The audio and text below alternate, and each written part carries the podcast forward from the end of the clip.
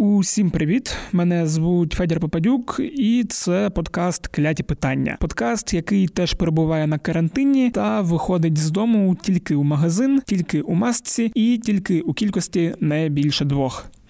Віваля вірусний тоталітарізм. Е, Я не знаю, як там ви, як ваші курси та онлайн-концерти. А я вже трошки втомився сидіти вдома та тільки йти робити, що працювати. Бо стадія вже така, що кожної ночі мені сниться робота, і тільки у п'ятницю вночі мені наснився кінець світу у вигляді теплової смерті нашого всесвіту. Розваг теж не так багато, тільки отей робиш, що готуєш, збираєш пазл на тисячу шматочків, та інколи вмикаєш PlayStation, щоб подивитись пів серії якогось серіалу на Нетфліксі та півгодини пограти у якийсь Call of Duty. Рятуйте, хто може. У цьому епізоді ми знову поговоримо про те, як на нас впливає коронавірус. Якщо ви втомилися від цієї теми і хочете якихось більш приємних абстракцій, то пишіть мені у телеграмний Укрправда Bot, який можна знайти у описі каналу у пекляті питання. Також пишіть мені на пошту smmsobaka.pravda.com.ua. Може хтось запропонує якусь цікаву тему, не пов'язану з карантином, яка опинилася поза моєю увагою. І я такий у точно треба робити.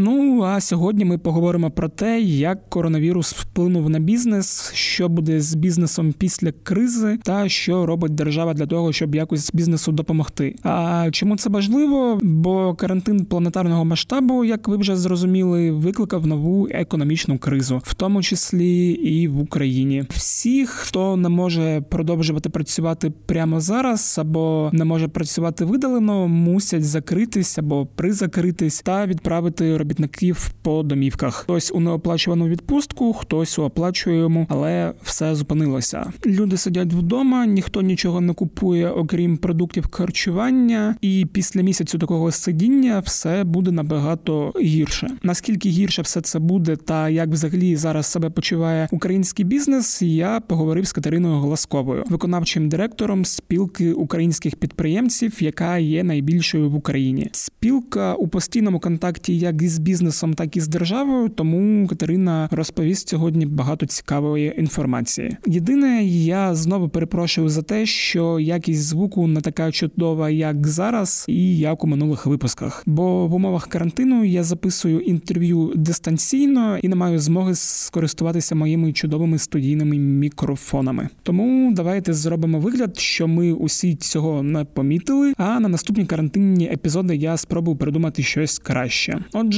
Давайте слухати.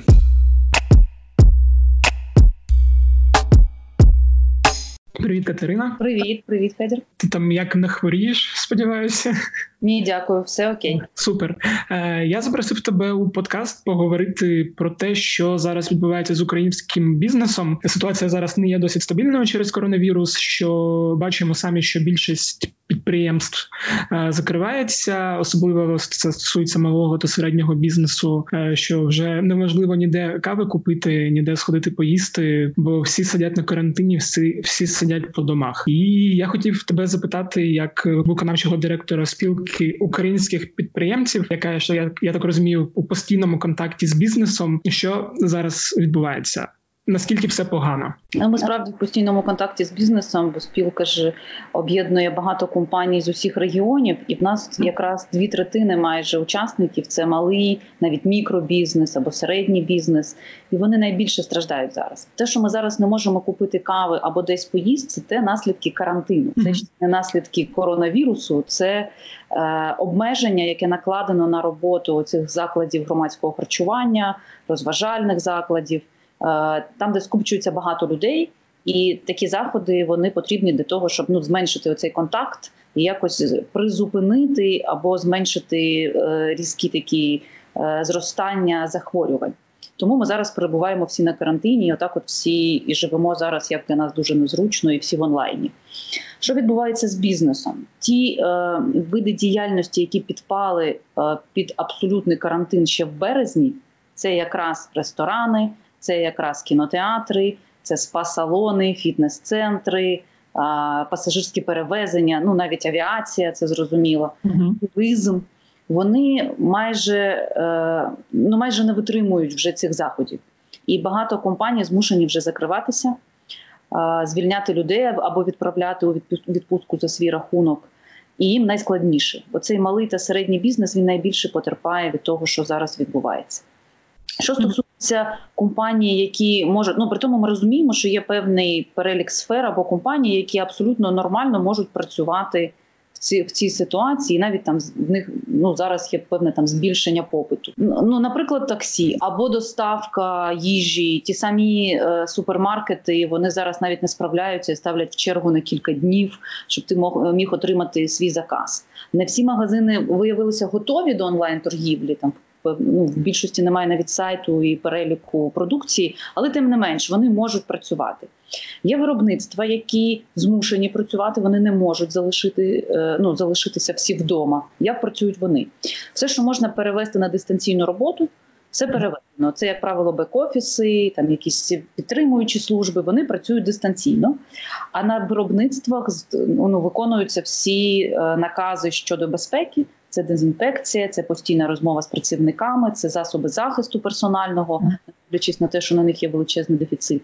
Ці бізнеси працюють в цих умовах, які зараз склалися намагаючись е, намагаючись забезпечити своїх працівників, ну і обезпечити е, навколо людей і їхні сім'ї від захворювань. Звичайно, набагато легше було перевести на дистанційну роботу компаніям зі сфери послуг, наприклад, IT або е, фінансовим компаніям, юридичним, але все одно треба розуміти, що з часом. Це буде як така, як лавіна, як сніжником. Ми ще можемо ці послуги купувати з часом, там ближче до до літа вже не буде цього запасу міцності, і спаде попит і на ці послуги також. Бо бізнеси будуть зупинятися, люди будуть залишатися без роботи. Ну буде краще не буде. Ну я б не хотіла. -hmm. Там говорити про те, що заспокоїтися, все буде добре. Хоча оптимізм це те, що нас врятує. Я дуже сильно вірю в Україну і підприємців, але все одно ну треба розуміти реальний стан речей. І знову я на цьому місці почалися якісь проблеми з інтернетом, і як виявилося, невеличкий шматочок не записався. Там Катерина розповідає, що навіть у цих умовах є бізнеси, які намагаються переналаштувати своє виробництво на нагальні потреби. І ось що це за бізнеси. Вони е, компанія, яка імпортує тканини, і в них є там великі магазини тканин. Вони закрили звичайно всі ці магазини в рамках карантину, але разом з тим вони на своєму виробництві, яке в них там щось ну щось там вони шили. Вони зараз відшивають захисні костюми, маски і пропонують там допомогу. Ну дуже швидко зреагували на це. Або є компанії, які можуть, е, е, наприклад, здається, Укравіт є така компанія. Вони почали е, дезінфікуючі засоби для рук та поверхні виробляти. Ну тут дуже ну, потрібен був швидкий діалог, в якому спілка українських підприємців зіграла не останню, м'яко кажучи, роль, коли ми говорили про те, що треба ну там по перше, прибрали на на спирт оце нульовий відсоток. Mm-hmm. На закупку спирту. Ну і на тепер не треба отримувати, якщо простіше сказати, не треба отримувати довгі, проходити довгий процес ліцензування цього виробництва. Достатньо висновку санепідемстанції, і можна це е, виробляти там і продавати. Ось це такі кілька прошарків бізнесів. Кожен по-своєму пристосовується або страждає від того, що відбувається зараз. А багато таких е, підприємств, які змогли перепрофілюватися, е, чи це такий малий відсоток і більше виключення Ну я не я думаю, що не дуже не дуже великі, звичайно, бо це складно з точки зору процесів. Ну не кожен може своє виробництво, там, наприклад, не знаю, якихось там засобів гігієни, напевно, легше перевести в виробництво дезінфекторів, але там е, фармацевтична галузь може там прибрати якісь там лінії і не знаю, там, наприклад, на вітаміни. Я не знаю, зараз фантазую так і почати виробляти антисептики. А ось для компаній, які не знаю, е, виробляли, наприклад, меблі. Їм складніше почати виробляти дезінфектори, бо це інші абсолютно лінії. Тому я не думаю, що їх багато, але на щастя, от mm-hmm. і в спілці, і серед бізнесу, з яким я спілкуюся, навіть в регіонах, такі точно є. Я навіть сьогодні дізналася, що одна компанія а, в Дніпрі в Дніпрі, е, в Дніпропетровській області теж почала виробляти захисні маски, і навіть кроваті, такі ліжка, ліжка лікарняні там з підставками для крапельниць. Це теж важливо, бо ми всі говоримо про маски. ще про халати, може там про захисні костюми. А насправді лікарням потрібно набагато більше всього для того, щоб приймати цих хворих. Знаєш, я зараз про що думаю, і я вже про це навіть говорила. Так що ми маємо врятувати цю країну, і є гарна позитивна новина, якщо її шукати серед того, що відбувається. Позитивна новина в тому, що бізнес в Україні і люди в Україні вміють об'єднуватися в складних ситуаціях. Просто я не знаю звідки береться ця енергія і вся ця всі ці можливості, які ще вчора такими не виглядали, коли ми рятуємо країну. Ми, ми в 2014 році ми зібрали армію. Зараз ми рятуємо медицину і допомагаємо лікарням там отримувати необхідні речі. Ну це до речі, помітно по тому, що там писав і Ставніцер у Одесі, і я от сьогодні читав пост мера Дніпра Андрія Філатова. Він теж описував, що багато бізнесу переводить гроші, і те, що відбувається у Києві, там і Ігор Ліський, е, який теж е, щось робить для того, щоб ситуація ну об'єднує підприємців, і видно, що багато хто направляє гроші. А я ще хотів запитати: от я ж правильно розумію, що коли десь до літа ця криза дойде, то всі, хто зараз займаються наданням послуг, вони теж підуть у мінус, бо скоріш за все зменшиться кількість тих, кому ці послуги треба буде надавати. Так ну теоретично так. Тобто, uh-huh. ми говоримо про те, що е, якщо все буде йти так, як іде зараз, величезні обмеження. Е, будуть залишатися без роботи люди, то так ми прийдемо до того, що буде дуже низька е, купівельна спроможність буде низький попіт, не буде грошей в економіці, і ми ну ми матимемо величезну величезну економічну кризу. Насправді ми вже в ній. Це треба теж розуміти. Це просто такий, як я кажу, ідеальний шторм, коли вже в нас і пандемія, і криза, і вона світова. А в нас ще є свої. Особливості е, нашого стану української економіки, там і політичних певних mm-hmm. і все це в одній точці і зійшлося. І це таке випробування для всіх нас, для кожного з нас, і для бізнесу, і для громадян, і для уряду, для урядових інституцій. Да, про цей ідеальний шторм зараз говорять усі дуже багато. Е, добре, я хотів ще от запитати про дослідження, яке вийшло 2 квітня, коли ми записуємо цей подкаст на економічній правді, яке ви робили. Я так розумію, що ви опитали бізнес, в якому вони зараз знаходяться стані, е, які які в них сподівання, і що вони зараз роблять, хто скорочується, хто скорочує зарплати. Ти не могла б розповісти про те, що зараз відбувається там цифрах, яка кількість підприємців вимушена звертати свою діяльність, і скільки бізнес ще може протриматися у умовах карантину? І знову я наступні 5 хвилин, поки Катерина буде розповідати про результати опитування, яке провела їхня бізнес-асоціація. Уявіть, що ви на морі. Ранок, сонечко, легкий вітерець та шум моря. Одна за одною набігають хвилі, порив вітру, і ще порив вітру, і ще хвилі, і ще, і ще. Ні, це не ноутбук шумить. Так, ми не помітили це одразу, і я не думав, що воно так сильно буде шуміти на записі. Просто вітер, просто хвилі, на фоні важливої інформації, і легка, приємна фонова музика. Так, справді ми зробили опитування, причому ми зробили його не тільки серед підприємців нашої спілки, а ми залучили до того опитування підприємців з інших бізнес-об'єднань. Я можу пізніше про це розповісти. Ми зробили такий ковід бізнес штаб всеукраїнський з бізнес-асоціаціями. І от всі учасники цього бізнес-штабу також поширювали це опитування, тому це досить репрезентативна виборка. Ну і, і дуже важливо розуміти ці, ці цифри. От, наприклад ставлення було питання ставлення до посилення жорстких умов карантину та продовження його до 24 квітня. Що говорять підприємці? Ну більшою мірою негативне ставлення. Це 42% власників бізнесу будь-якого розміру. 30% поки не визначилися. Ну це пояснюється тим, що справді не зрозуміло, як піде ситуація далі. І ми зараз всі вчимося приймати швидкі рішення з купою там невідомих. Лише кожен четвертий вважає продовження обмежених заходів е, необхідним в період поширення пандемії. Розвиток подій після 24 квітня, те про що ти питав, 48% підприємців вважають необхідним послабити обмежувальні заходи. Це не про безвідповідальність, це про те, що карантин треба залишити для людей похилого віку, або тих, хто мають слабкий імунітет, або там, знаходяться в групі ризику, а, а не обмежувати всіх. 33% вважають, що краще розглядати індивідуальний підхід до конкретної території, тобто там, де найбільші ці спалахи е, розповсюдження інфекції е, вірусу, то краще там посилювати карантинні заходи. Лише один відсоток е, відсоток респондентів очікують на повне припинення карантину. Які підприємства змогли перейти на віддалений режим роботи, які продовжують працювати або були змушені закритися? 58% підприємців продовжують діяльність під час обмежень. Це рітейл харчових продуктів, консалтинг, це юридичні послуги, фінансові послуги. Також працює логістика, електронна комерція. Ну це все онлайн-торгівля. Промислові підприємства, які залишаються працювати, не підпадають під обмеження або які змогли перепрофілювати свою діяльність.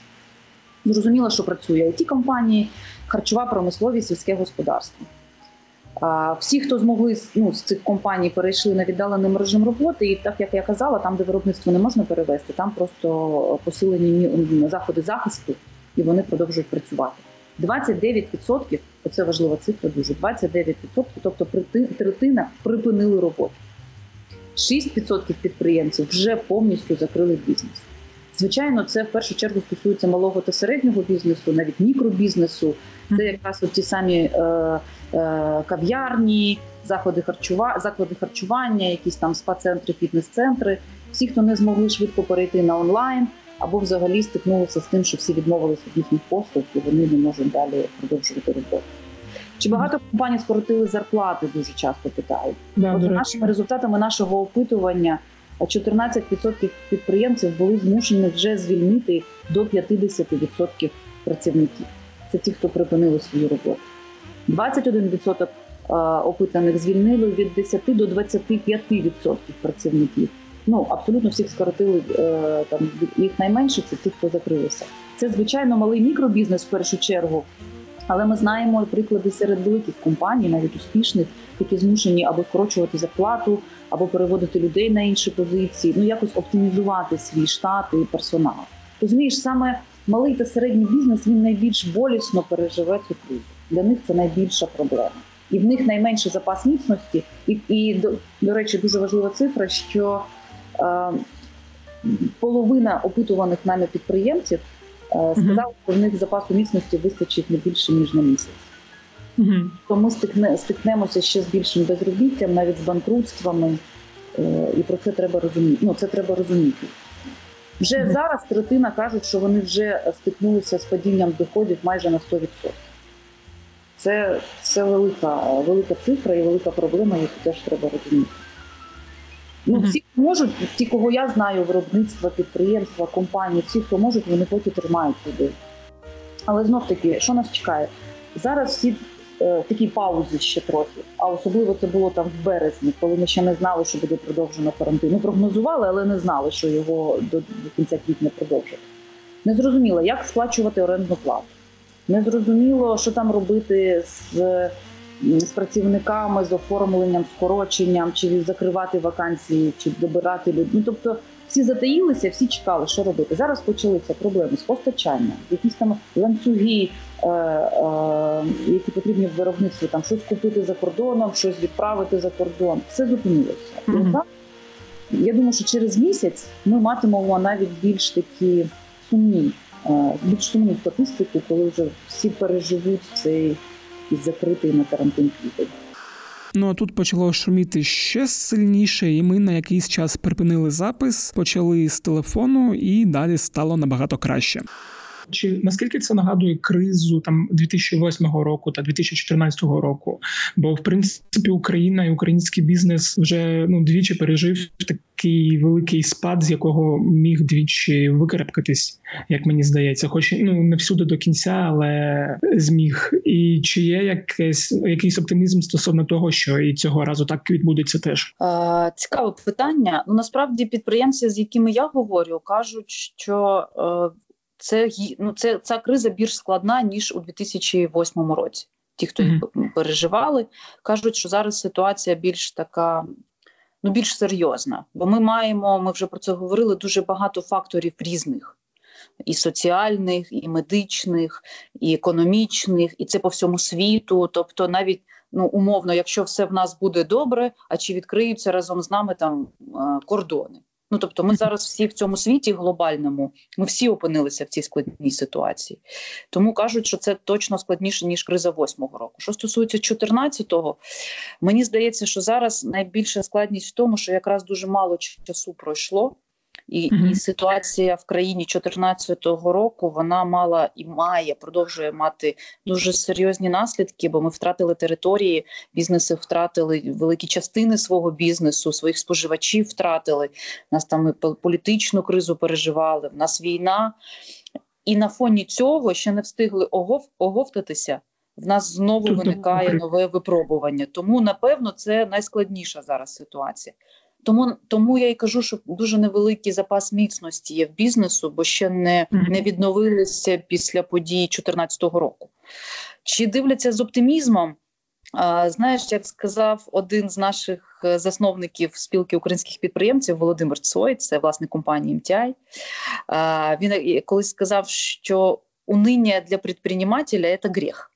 Тобто, всі вони е, дивляться з оптимізмом у майбутнє, вони роблять все, що від них залежить. Е, там keep calm, е, ніякої паніки, і всі всі ну, виходять з того, що ми маємо зараз, приймають рішення швидкі, складні в умовах невизначеності, але все одно рухаються далі. Ну, Пробуємо прогнозувати наскільки можливо. Зрозуміло, що всі стратегії зараз пішли на пішли на полиці там на кілька років. Всі всі зробили в кінці року стратегії. Ми також написали нову стратегію до 2023 року. Багато працювали, оформили все гарно. Ну і зараз все це відправили поки відпочивати. І зараз робимо такі антикризові дії, швидкі дії. Напрацьовуємо, як як е, допомогти бізнесу, як там втримати на плаву якомога більше компаній, підприємців.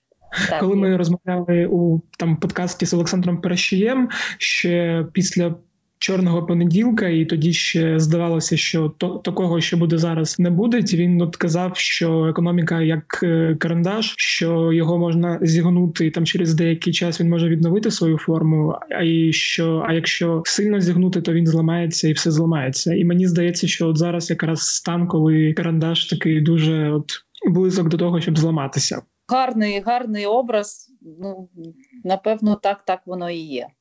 Добре, тоді давай поговоримо про те, що робить зараз держава для того, щоб якось полегшити життя нам усім і конкретно бізнесу. Е, на цьому тижні був прийнятий антикризовий закон, пакет антикризових законів. Е, Україна нарешті проголосувала за ринок землі е, у першому читанні. Здається, так проголосували так, так званий антиколомойський закон, ага. але провалили голосування по змінам у бюджет. Е, що з цього всього нам допоможе, а що навпаки може там завадити з того, що держава вже зробила? Давай почнемо з таких наймасштабніших. Так. Е, дуже важливо, що ця історична подія з відкриття ринку землі нарешті відбулася. Зараз, звичайно, всі говорять про те, що це така напівреформа.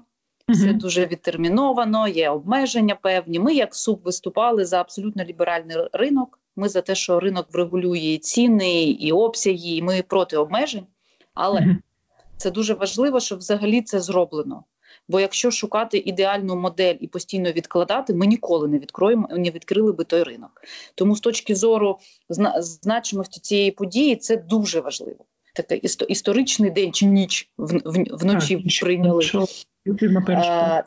Чому ще це важливо? Тому що це один з тих законопроєктів, а другий це якраз, е, як ти кажеш, антиколомойський, тобто законопроект про неповернення банків екс-власникам. Неможливість повернення банків екс-власникам. Оці два законопроекти дуже важливі для того, щоб продовжити нашу програму з міжнародним валютним фондом. Далі наступне питання: чому важливо продовжувати працювати з МВФ? Ну, по-перше, щоб не дійти до дефолту. Дефолт це катастрофа для країни з усіх боків. По-друге, тому що нам потрібні кошти, бо в бюджеті є дефіцит, і він буде тільки зростати. Нам потрібні кошти як на підтримку е, медичних працівників, взагалі медицини, тобто на боротьбу з пандемією. А по-друге, якраз на підтримку бізнесу, бо немає в бюджеті інших коштів, окрім як податки, які сплачує бізнес, який працює в країні. Це треба розуміти цей зв'язок Тому так багато ми говоримо про підтримку бізнесу, не тому, що це якісь там ем, ну коротше, не, не буду на цьому зупиняти. Важливо розуміти, що податки сплачує бізнес і люди, які працюють, особливо офіційно працевлаштовані працівники. Е, крім того, після того як ми зможемо домовитися з МВФом. Е, вже далі буде йти розмова з іншими партнерами. Це такий маяк. І коли коли буде домовленості з МВФ, буде можливість налагоджувати співпрацю із європейськими нашими партнерами зі світовим світовим банком, і це ну це зараз для країни критично. Тим більше, що в нас там величезна сума по виплатах по зовнішніх боргах, е, зобов'язанням, точніше, по зовнішнім зобов'язанням, тому нам треба співпрацювати з МВФ. Що стосується е, прийнятих а, про бюджет. Ну тут да. в мене дуже короткий коментар. Поки його не прийняли, чесно кажучи, нема що коментувати. Живемо з тим, що є. Коли вже mm-hmm. буде прийнято, подивимось, які там зміни буде. Ну будемо коментувати сьогодні. Здається. Чи вчора була заява прем'єр-міністра про те, що найближчим часом, там протягом тижня чи трохи більше, буде винесено зміни до бюджету, і вони будуть проголосовані. Чекаємо, які саме буду готова коментувати. Тепер про антикризовий пакет. Ну так. це вже хоч щось, я б так сказала. Я так розумію, перший пакет був дуже який пропонували минулого тижня. Він був набагато гірше, і те, що прийняли, так. Ну не зовсім так. Тобто є прийняті перші кроки. Оце на першому тижні, ще які прийняли. Вони дуже гарно о, звучали, але насправді мали дуже ну такий незначний ефект з точки зору допомоги. Е, Якщо хочеш, я можу пояснити, чому да, е, там в чому була історія. Там е, відмінили, наприклад, ЄСВ та ПДФО, е, угу. тобто податки на фонд оплати праці, але їх відмінили тільки самозайнятим особам і фізичним особам-підприємцям, але тільки для них самих, як для підприємців, не для найманих працівників. Ну тобто, це там до тисячі гривень в квартал, о, в місяць, перепрошую, там цей ФОП може зекономити. Ну це зрозуміло, що це це, це добре, але це в масштабах катастрофи навіть непомітно. А, Або, наприклад, там відмінили перевірки, мораторій перевірок до е, кінця травня. Ну не можна так. Ну, давай уявимо собі ситуацію. Закінчується карантин, всі виходять на роботу, скільки там просто невимушених порушень, там непідписаних документів, вчасно не поданої звітності чи ще чогось, бо ми всі на карантині. Ми мусимо, ну ми працюємо в цих умовах. І приходять до тебе купа контролюючих, перевіряючих, бо треба наповнювати бюджет, чи, чи просто на карантині. Всі до тебе приходять. Ну це ж катастрофа. Бізнесу треба час, щоб оговтатися. Тому ми говоримо про те, що треба продовжити цей мораторій до кінця року. Тоді він буде відчутний на ці перевірки. Це не йде мова про оці санітарні перевірки на на, на предмет там захисту людей. Звичайно, це потрібно залишити, але всі, всі, всі решта треба відмінити, накласти мораторій. Ну, це такі кілька кроків, так тобто там певні міри були тільки для не, не ну, для певних прошарків бізнесу, і тільки до кінця травня. Цього звичайно не вистачить. Ми вже маємо карантин до кінця квітня і не знаємо, як довго він ще буде. Пакет, який було прийнято цього тижня. Що так. там важливо? Ну, по-перше, е, там, наприклад, така проста річ, як урегулювання дистанційної роботи. До цього до прийняття цього закону це вже на законопроект. До речі, він сьогодні підписаний президентом. Це вже в закон, е, який має вступити в дію. Так сьогодні підписали. Е, в, Україні досі ми ми живемо за е, цим кодексом, е, трудовим кодексом, ще там якихось 80-х чи 70-го року, 76-го, здається, року. І там немає такого поняття, як дистанційна робота або якийсь там гнучний графік, нічого немає. І ми зараз всі такому напівлегальному полі, всі офіційні працівники працюємо ну, до цього часу працювали на дистанційній роботі. Зараз урегульована ця дистанційна робота, можливість ведення гнучного графіку, домовленості між працівником та роботодавцем. Це дуже важливо. Насправді, ну перший крок до осучаснення нашого трудового законодавства. Перевірки е, перевірки, мораторійні перевірки контролюючими органами е, протермінували до 30 червня. Ну ще не місяць, принаймні, вже непогано. Скасували штрафи за порушення термінів подання фінансової звітності на період карантину та ще 90 днів, ну тобто ще три місяці після того. Це теж про що ми говоримо, що не можна все, карантин зупинився, відмінили і все, почали штрафувати. Місцева влада, до речі, на свій розсуд може знизити ставки місцевих податків до кінця. А також для благодійних платежів відмінили податок на прибуток. А ще вони на квітень відмінили е, податок на землю та на нерухомість. Ну тобто на місцевому рівні там є певні певні зрушення. Від е, ПДВ до кінця року звільняються всі ліки і медзасоби, які необхідні для боротьби з коронавірусом на період карантину. Дозволено випуск, от те, про що я говорила, дезінфекційні засоби держреєстрації і встановлена нульова ставка акцизного податку на спирт для виробництва цих засобів. Від митних платежів з імпорту в Україну від е, звільнили всі лікарські засоби, медвироби і обладнання для протидії COVID-19. Е, допомога роботодавцю важливий пункт. Допомога роботодавцю промисловцю. Тобто невеликі виробництва можуть розраховувати на часткову компенсацію працівникам їхніх зарплат по безробіттю. Тобто, якщо ви скорочуєте час та об'єм роботи на виробництві е, працівників, можна mm-hmm. претендувати. Ці люди звертаються до центру зайнятості. В них там вже є накази, як вони дуже швидко мають брати на облік цих людей і компенсувати їм, здається, дві третини від окладу. Але там є певні обмеження. Це не стосується абсолютно всіх виробників. Зараз я скажу детальніше, бо це важливо, бо люди ж хочуть розуміти, кого це стосується. Це така свіжина. Зараз поясню, кому надається виробникам малого та середнього підприємництва. Це ФОП або юрособа з кількістю працівників до 50 осіб і річним доходом до 10 мільйонів євро. Або середній бізнес це до 250 осіб працівників і до 50 мільйонів євро працівники. І це дії, оця компенсація може тривати тільки е, ну, вона діє тільки на час карантину. Тобто десь ну, поки що ну це така певна допомога, вже якась грошова. Бо з чим стикається бізнес? От якщо резюмувати, що зараз треба бізнесу? Бізнесу потрібні кошти, бо не вистачає коштів на виплату зарплати, орендної плати, виконання якихось зобов'язань один до одного. Там ті самі юристи або якісь консалтингові компанії, які, наприклад, надали послуги, можуть не отримати винагороду е, за ці послуги, бо в компанії просто немає грошей. Оце такий ланцюжок буде працювати. Е, тому всі заходи, які можуть підтримати бізнес з точки зору грошей, а не тільки там зупинити перевірки, це важливо, але насправді найважливіше це гроші. От вони зараз і потрібні від держави. Цей пункт дуже важливий, але знов таки він на обмежений прошарок бізнесу е, тільки розповсюджується. Ми говоримо про те, що треба відмінити, наприклад, ЄСВ та ПДФО для всіх, хто зараз. Е, постраждає, змушений скорочувати людей під час цих заходів карантинних, але разом з тим людей не звільняє. Бо це дуже вели... ну, це 22% ЄСВ, 18% ПДФО, ще 1,5% військовий збір. Тобто, mm-hmm. якщо хоча б від цих платежів звільнити компанії, то можна втримати людей принаймні на е, ну, на, на, на, на менше кіль... менше витрат буде на втримання людей. Тобто, це не про економію на зарплатах, mm-hmm. а це про збереження робочих місць.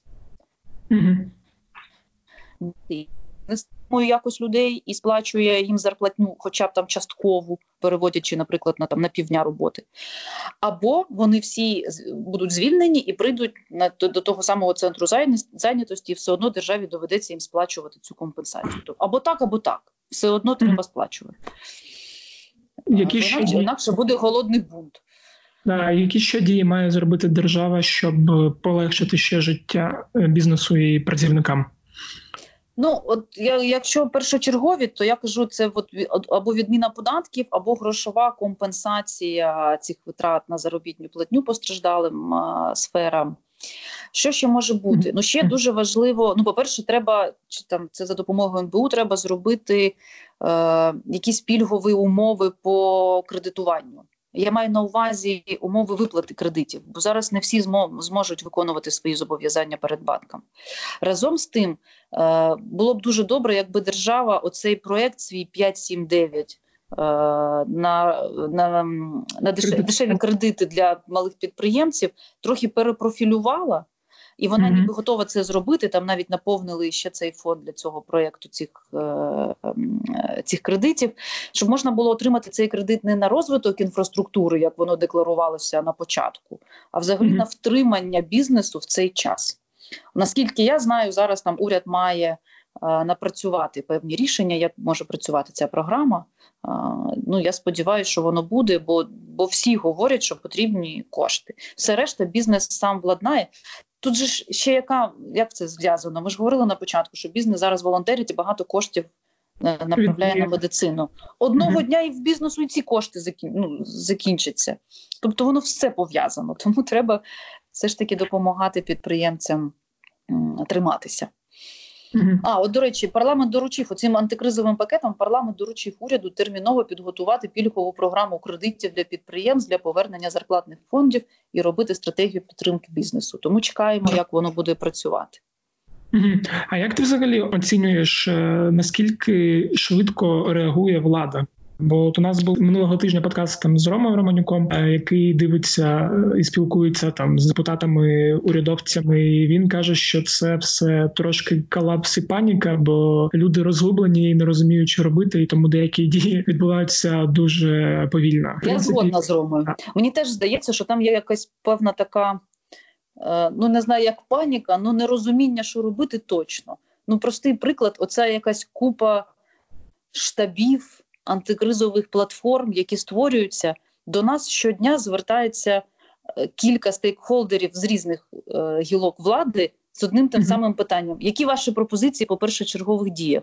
Мені іноді здається, що ми е, чи ти тихо говоримо, чи просто вони не чують, не хочуть чути, бо в нас нема інших нових, або вони не хочуть приймати те, що ми їм пропонуємо. Інших ідей не буде. Ми нічого нового не не вигадаємо. Ми кажемо, треба робити раз, два, три, чотири. На, на наступний день знову дзвінок. А що у вас є? Суп, які у вас ви ж з бізнесом працюєте? Які у вас є ідеї? як можна врятувати бізнес. І ти оце повторюєш дуже так е, кожного дня. Я намагаюся там ну, повторювати, скільки це можна, і за допомогою ваших е, е да, вашої підтримки журналістської. Кажу, та ви хоч почуєте те, що ми вже відправили. Подивіться, що ж ви знову з нас питаєте? І ну, і це наводить мене на думки, що справді вони трохи розгублені і не дуже розуміють, що робити. І від цієї розгубленості, навіть паніки, з'являються отакі дикі непотрібні обмежування, коли не можна дітям гуляти на вулиці, здоровим дітям дихати свіжим весняним повітрям, отримувати вітамін Д на сонці, бо в квартирах всього цього нема. А дишати пилом в хаті, і ну і шанси на те, що щось там, не дай Бог, трапиться, набагато більше. Я ще що хочу сказати. Мені здається, що з точки зору, наприклад, бізнесу, якщо дозволиш, дуже важливо mm-hmm, от в цій ситуації, коли там в урядових е, кабінетах чи в парламенті всі перебувають в розгубленості і паніці. Треба справді доносити дуже конкретно. Ми навіть там свої розрахунки робимо, все готове даємо, не просто все пропало. Кричимо. Дуже важливо об'єднатися і звучати єдиним голосом. Бо тоді не буде от цих постійних, а може ви щось вигадаєте, а може ви щось. Треба, щоб бізнес об'єднався і говорив: оце треба так. Ми всі вважаємо, що так. Ми для того зробили такий бізнес-штаб. Е, серед mm-hmm. е, бізнес-асоціацій ми його назвали ковід бізнес-штаб. До нас приєдналося вже майже два десятки Е, бізнес-об'єднань, навіть бізнес-клубів, які ніколи не займалися лобізмом, але ну вони об'єднують велику кількість підприємців, щоб ми одним голосом доносили оці потреби бізнесу mm-hmm. і готові працювати над цими далі. Ну, от е, що виходили заяви, які на економічній правді я бачив, я так зрозумію, що це вдалося.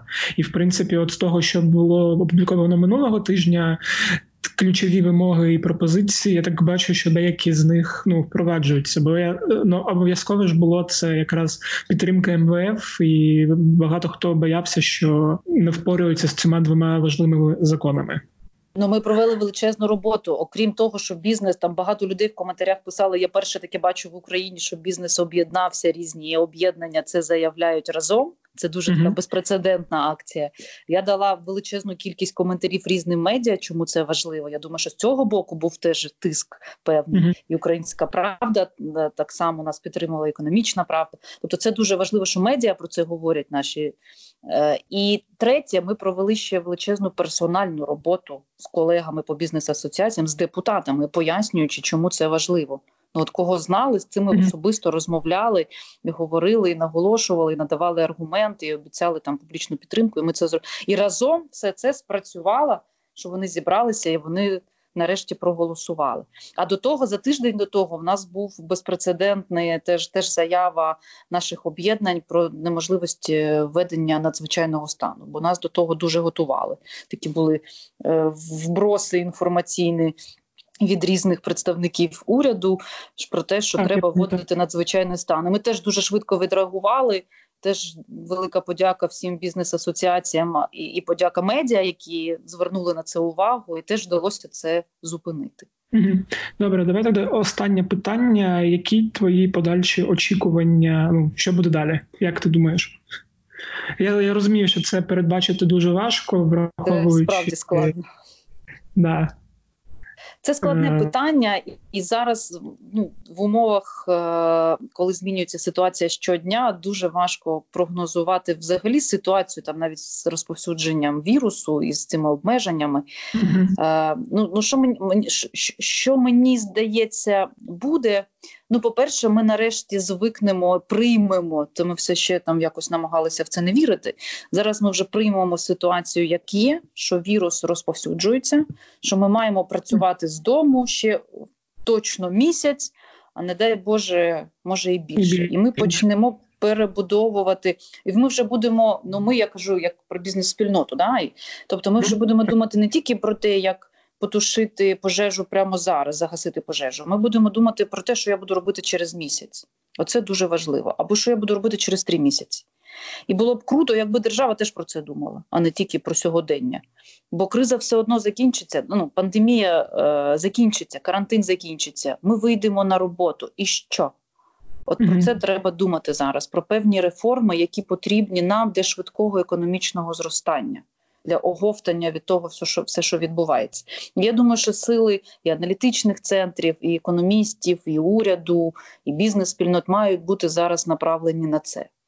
Бо нічого особливо нового в підтримці ми не не вигадаємо, а от на майбутнє треба думати. А з точки зору економічних процесів в країні, як я і говорила, говорила зараз, ну ми, Я очікую, що все ж таки буде за місяць вже спад, а може і раніше спад у цієї купівельної спроможності. Менше буде, будуть люди купувати, і будуть проблеми вже з грошима для існування, і почнеться ще більше банкрутств, неплатежів. Е, це найгірше. Але mm-hmm. я вірю в те, що ми маємо витримати все. Е, нас все, що нас не вбиває, нас загартовує робить нас сильнішими, і ми маємо вийти з цієї кризи більш сильними. Е, ніхто не міг це е, спрогнозувати, ніхто не очікував. Uh-huh. В чорний лебіді там щось Талеб казав, що він вже не такий чорний, це не uh-huh. він.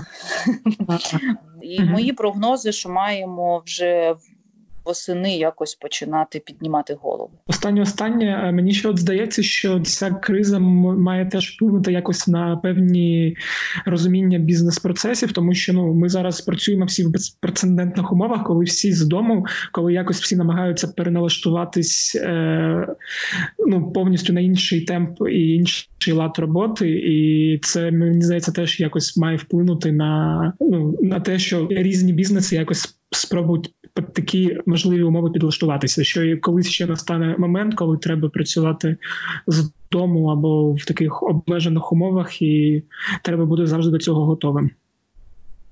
Я абсолютно з тобою згодна. Всі мають зараз передивитися свої бізнес-процеси.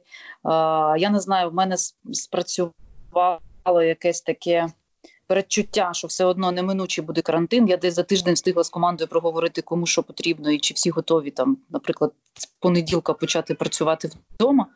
І ми почали працювати дистанційно на кілька днів раніше ніж був цей оголошений карантин. І це найкраще рішення, яке я могла прийняти в березні. А, Що стосується бізнесу, я ну в цілому, звичайно, всі зараз будуть думати про те, як переходити або міксувати онлайн. Я знаю, що є бізнеси, які поки що не розуміють, як вони можуть. Перейти в онлайн або частку свого бізнесу перевести в онлайн, але ми маємо про це думати, маємо це враховувати. І на щастя, зараз багато технологій, які дозволяють це робити, тільки треба дуже швидко їх е, опанувати. І бізнес-процеси, і бізнес-стратегії. І ми перейдемо знову. Ми повернемось знову до короткострокового планування. Не буде в нас поки стратегії на довгі роки. Ну тобто буде якийсь горизонт, але все одно будемо думати про там завтра, післязавтра максимум. Mm-hmm. І будемо. Будемо вчитися жити і працювати в нових умовах, І найкраще, що ми можемо зараз зробити, це е, забезпечити здоров'я своїх рідних, самих себе. Е, це, Це найголовніше насправді. Добре, е, дякую тобі за цю розмову. Дякую, що пояснила багато цікавих речей. Дякую тобі за запрошення. Бажаю успіхів і завжди на зв'язку.